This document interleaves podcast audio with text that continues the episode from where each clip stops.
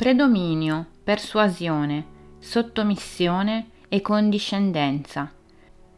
Tutte le relazioni umane si riducono all'interazione tra queste categorie di emozioni. Una persona è molto più felice quando è sottomessa a un'autorità benevola, ma è essenziale che si sottometta volontariamente all'autorità da lei scelta.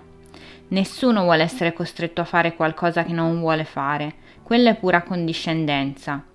Coloro che assecondano senza sottomettersi sono infelici e repressi, e questo può portare a risentimento, che spinto agli estremi provoca criminalità, guerra, fascismo, come si evita la condiscendenza? Con la persuasione, cioè l'atto di sedurre le persone con il modo di pensare, dominandole così intensamente che quello che vuoi è quello che vogliono e adorano potertelo dare. Questa è la chiave per la vita, l'amore, la felicità, la pace.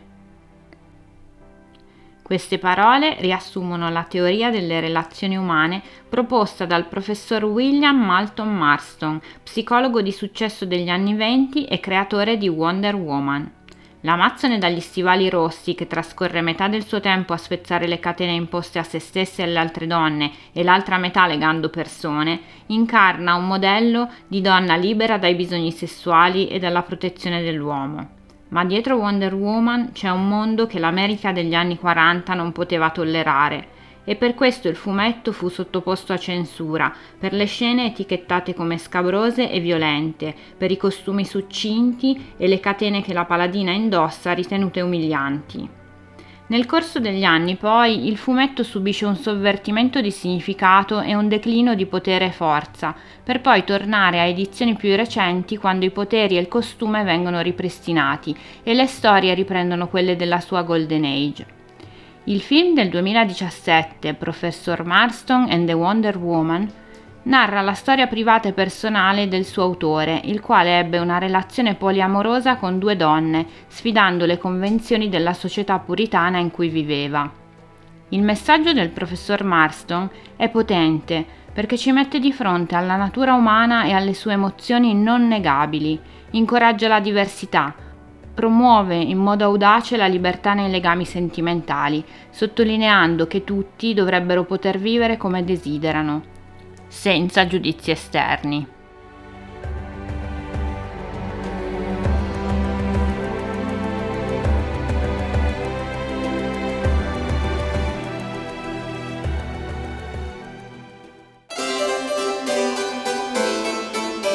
Paradigma 700, il podcast sul secolo più rock della storia.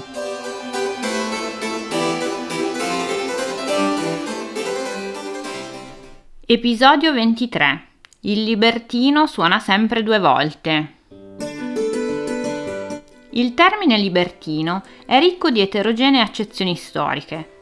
Oggi per libertinismo si intende quasi esclusivamente un approccio relazionale spregiudicato nei rapporti con l'altro sesso, spesso accompagnato da dissolutezza morale, pur non escludendo una certa raffinatezza dei modi. Tuttavia, questa non è che l'ultima tappa di un processo che partendo dall'età antica arriva fino a noi.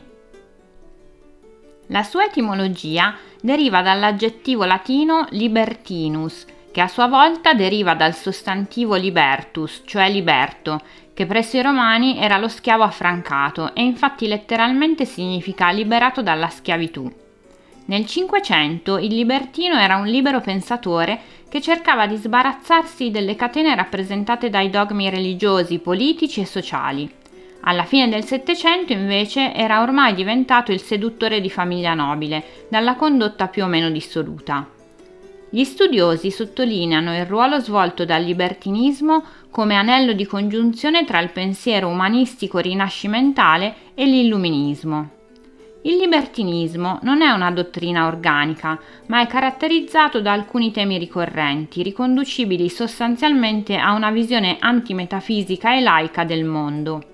Gli argomenti più ricorrenti sono la negazione dei miracoli e dell'immortalità dell'anima, la critica delle religioni, il materialismo e dal punto di vista etico la dottrina della doppia verità, cioè libertà interiore e conformismo nei costumi. Negli ultimi decenni del Seicento molti degli orientamenti del libertinismo passarono in forme di cultura che si svolgeranno pienamente in età illuministica. Il momento più originale e caratteristico si ritrova nella prima metà del secolo, quando esso rappresenta un orientamento culturale che pur nella sua interna eterogeneità costituisce una definitiva rottura con il mondo aristotelico scolastico. Sul finire del Settecento il termine libertinismo finirà per convergere con immoralismo, riferendosi a una critica corrosiva e a una dissoluzione rivolta essenzialmente contro il costume. La caratterizzazione polemica da parte degli avversari del libertinismo fu infatti quella di descriverlo come una teoria nata per giustificare le perversioni sessuali e l'immoralità, critica che ebbe un buon successo, come dimostra il fatto che nel linguaggio corrente libertino è oggi usato prevalentemente con quest'ultimo significato. La controffensiva dal canto suo fu però capace di dar vita a personaggi artistici di grande rilievo, come per esempio il Don Giovanni, e tipici esponenti ne furono Giacomo Casanova e il Marchese de Sade. L'importanza dell'eredità libertina è da vedere nella separazione della fede dal dibattito scientifico e dalle argomentazioni razionali. In questo senso i libertini rinnovarono di fronte all'attacco della Controriforma le esigenze di separazione tra fede e ragione, che si possono far risalire all'Alto Medioevo quando con Occam si affermò la separazione tra filosofia e teologia, scienza e fede. Ma tornando al nostro secolo tanto amato, bisogna indagare a fondo sul movimento libertino prima che arrivi ad essere etichettato solo come emblema di immoralità. I libertini e le libertine del Settecento si ponevano in atteggiamento critico nei confronti della politica, della religione e dei costrutti sociali in generale, in nome di una ragione individuale. L'emancipazione da ogni forma di schiavitù intellettuale era il primo e più profondo obiettivo. Le persone libertine erano convinte che i valori fino ad allora vigenti non potessero più essere rappresentativi delle loro esistenze e che ci fosse dunque bisogno di una rielaborazione del sapere e dell'educazione, della cultura e dell'istruzione. La religione doveva perdere la sua centralità in quanto mera espressione delle paure dell'uomo e strumento del potere per pretendere l'obbedienza della popolazione. C'è un romanzo del 1782 che più di tutti nell'immaginario collettivo colleghiamo al libertinaggio settecentesco ed è Le relazioni pericolose di Pierre-Ambroise François Chorderlos de Laclos. Oggetto di innumerevoli rivisitazioni cinematografiche e teatrali, l'iconico romanzo epistolare narra le ben note vicende della Marchesa de Morteuil e del Visconte di Valmont, che nei loro intrighi, vendette e giochi sadici coinvolgono tutti gli altri personaggi della vicenda. All'epoca della sua pubblicazione il romanzo di Laclos creò molto scandalo, per poter acquistare una copia del libro, la regina Maria Antonietta fu costretta a nascondere l'opera con una falsa copertina, così che nessuno potesse riconoscerla. Nel titolo del romanzo, l'aggettivo che descrive il tipo di relazioni, e cioè pericolose, può essere considerato la chiave di interpretazione della storia. Normalmente associamo la parola pericolo a qualcosa di negativo, in quanto potrebbe essere nocivo ma in realtà pericolo rimanda al latino periculum e al verbo greco peirao, che significano tentare, provare, rischiare. Nella nostra lingua abbiamo legato un'accezione negativa a un termine che di per sé è legato all'idea del cambiamento, del rischio inteso come mobilità e non associato a un senso di impotenza di fronte ad esso. Le relazioni del libro di Laclos sono sì pericolose, ma legate all'idea che dare voce al desiderio che realmente si prova nei confronti di una persona mette sì a repentaglio il proprio status sociale, ma dà una conoscenza più profonda della propria coscienza. Il mondo delle relazioni pericolose è un campo di battaglia in cui vengono esposte le passioni umane nella loro nudità. La scelta della forma epistolare del romanzo non è un caso, perché permette un'indagine più intima delle intenzioni di ciascuno dei vari personaggi, che sono così in grado di esprimersi nella loro completezza, senza quei freni che si autoimpongono per soddisfare le aspettative sociali. Il lettore sa che a manovrare tutto sono la marchesa e il visconte, ma gli altri personaggi coinvolti nella vicenda non lo sanno e ciò che esprimono e a cui provano a dare legittimità è quello che li rappresenta di più, che li fa conoscere realmente per ciò che sentono e che desiderano. Vengono manipolati facilmente perché Valmont e Morteuil sanno come entrare nei desideri frustrati di chi non accetta con ipocrisia di avere più lati e perché sono emotivamente vulnerabili, inconsapevoli e non liberi. Se non ci fossero stati i cattivi della storia, quelle pulsioni interiori che fine avrebbero fatto? La marchesa e il visconte incarnano ciò che di più nascosto rimane nell'interiorità delle persone, considerando che anche il male ha una sua armonia e i suoi processi ed è descritto semplicemente come una faccia dell'umanità.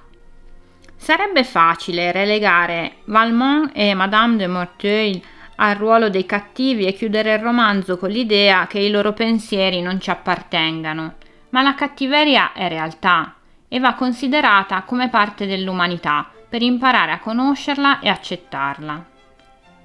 Il romanzo è un elogio alla conoscenza e una condanna all'ignoranza in cui le vittime sono coloro che subiscono ciò che non sanno e lo accettano così com'è.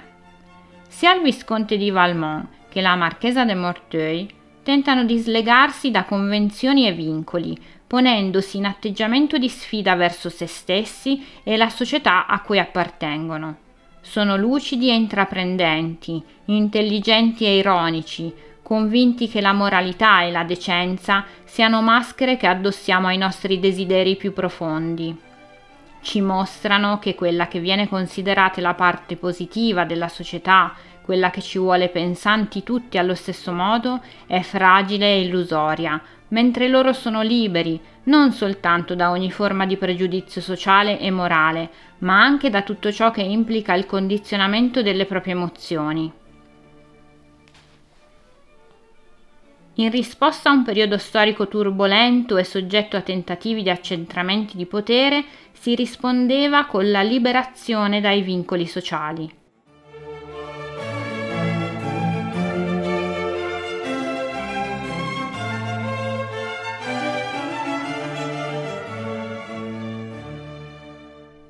E qui notiamo la ciclicità della storia, anche l'epoca in cui viviamo sta vedendo l'erosione di valori sociali, politici e religiosi, che sono stati validi per un periodo di tempo decisamente troppo lungo. Oggi termini come famiglia, relazione e identità stanno via via conquistando una dimensione privata e personale. Ogni individuo comprende l'importanza di quanto sia fondamentale determinare se stesso a scapito delle aspettative sociali e quanto sia necessaria la possibilità di creare un mondo alternativo basato sull'individualità e sulla necessità di avere una mente libera. In questi termini, anche la libertà relazionale e sessuale passano attraverso un livello intellettuale e diventano coordinate culturali e livelli di costruzione della propria identità. Attualmente nella nostra società tutti i rapporti non coniugali vengono considerati illeciti e questa illiceità viene rafforzata dalla narrazione dei media che propongono sempre modelli di persone che di fronte al tradimento perdono il senno o sono destinate a una fine tragica.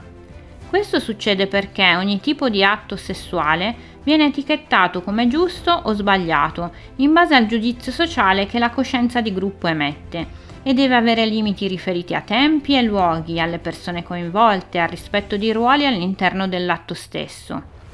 Appare lecito ipotizzare che tutte queste regole siano elementi che l'individuo debba poter avere il diritto di strutturare per conto proprio, secondo ideali e concetti personali non stabiliti dalla società a cui appartiene. Siamo ancora legati alla visione binaria di sesso e amore, ma è tutto molto più complicato di così e il modo migliore per affrontare una relazione dovrebbe essere parlare dei propri desideri, delle proprie fantasie e ascoltare l'altro. Un argomento di cui si parla ancora decisamente troppo poco, ma che è una realtà molto più diffusa di quanto non si possa pensare, sono le non monogamie consensuali o non monogamie etiche. Non so se ne avete mai sentito parlare, ma sicuramente sapete cos'è il poliamore, che è la loro forma più famosa. Le non monogamie consensuali sono tutte quelle forme relazionali che prevedono il consenso delle persone coinvolte nella costruzione di un rapporto che prevede più di due elementi. Ciò che differenzia le varie non monogamie consensuali risiede nella forma di accordi che costituiscono la base della relazione. Che si tratti di poliamore, coppia aperta, anarchia relazionale o altro, poco importa, alla base di tutto c'è il consenso. Il concetto del patto è focale, perché a differenza di chi si trova inconsapevolmente a vivere una relazione di coppia solo perché è così che si fa, il patto per chi decide di costruire una relazione non tradizionale con consapevolezza è un patto individuale, personale, non scontato o detto da qualcun altro e soprattutto non si basa su aspettative definite e implicite. Vorrei chiarire il fatto che io non penso che la monogamia sia sbagliata, perché per molte persone funziona Tuttavia ritengo che il tipo di relazione dovrebbe essere una scelta tra varie possibilità. Nella nostra società sembra che l'unica opzione possibile sia o essere single o essere in coppia. Per quanto attualmente siano socialmente accettati diversi tipi di coppia e non più come una volta solo la coppia sposata, ma anche genitori separati, conviventi, coppie omosessuali, eccetera, il problema è che tra essere single o essere in coppia non c'è una vera scelta, perché essere single non è una scelta relazionale, è una scelta di non avere relazioni. Invece le relazioni possono assumere molte forme diverse e avere dei modelli o degli esempi da seguire è molto importante, soprattutto per i giovani, perché è solo sapendo che esistono delle alternative che si può fare una scelta vera e propria e quella scelta sarà libera. E dovremmo anche essere liberi di creare il nostro modello di relazione, perché la società non dovrebbe imporci un determinato modo di essere, ma piuttosto aiutarci a trovare l'alternativa giusta per noi. In un'epoca di crisi come quella attuale, l'idea di un impegno sentimentale può spaventare ed è comprensibile avere paura di assumersi la responsabilità della felicità affettiva, sessuale e relazionale di un'altra persona. Sapere di essere l'unica persona con cui l'altro può avere una relazione potrebbe non essere sostenibile per tutti. Quando decidiamo di far entrare qualcuno nella nostra vita, non conosciamo ancora tutte le persone che incontreremo sul nostro percorso perché quindi una scelta fatta in passato dovrebbe condizionare la possibilità di instaurare relazioni intime con persone che arriveranno in seguito? O perché in quel momento dovremmo essere costretti a fare una scelta? Possiamo anche scegliere di non scegliere e decidere che più di una persona farà parte della nostra vita, o almeno finché dura. Abbracciare una legge personale che detta le regole della relazione che un individuo decide di intraprendere significa interrompere il meccanismo che il sistema sociale impone sulla legittimità di ciò che si vuole, si prova, si pensa o si desidera. E se veramente viviamo in un momento storico in cui affermiamo che la società non debba più interferire in ciò che dovrebbe essere lecito fare, desiderare o sentire, allora il primo passo è accettare senza riserve ciò che facciamo, desideriamo e sentiamo. Laicizzare la relazione, privarla di sacralità e di idealizzazione, significa appropriarsi di una libertà che nonostante faccia paura ci porta a esprimere tutta la potenzialità intrinseca del nostro essere umani, per vivere con estrema intensità la nostra vita, che è l'unica reale proprietà personale.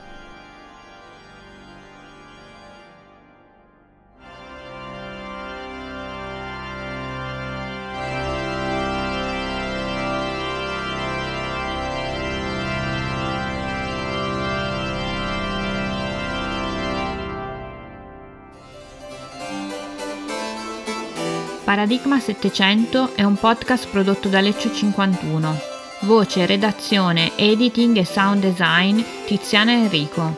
Paradigma 700 è ascoltabile su Spreaker, Spotify e tutte le principali piattaforme di podcast.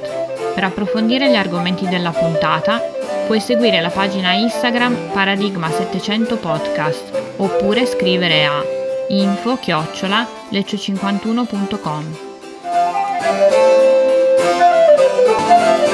Thank you.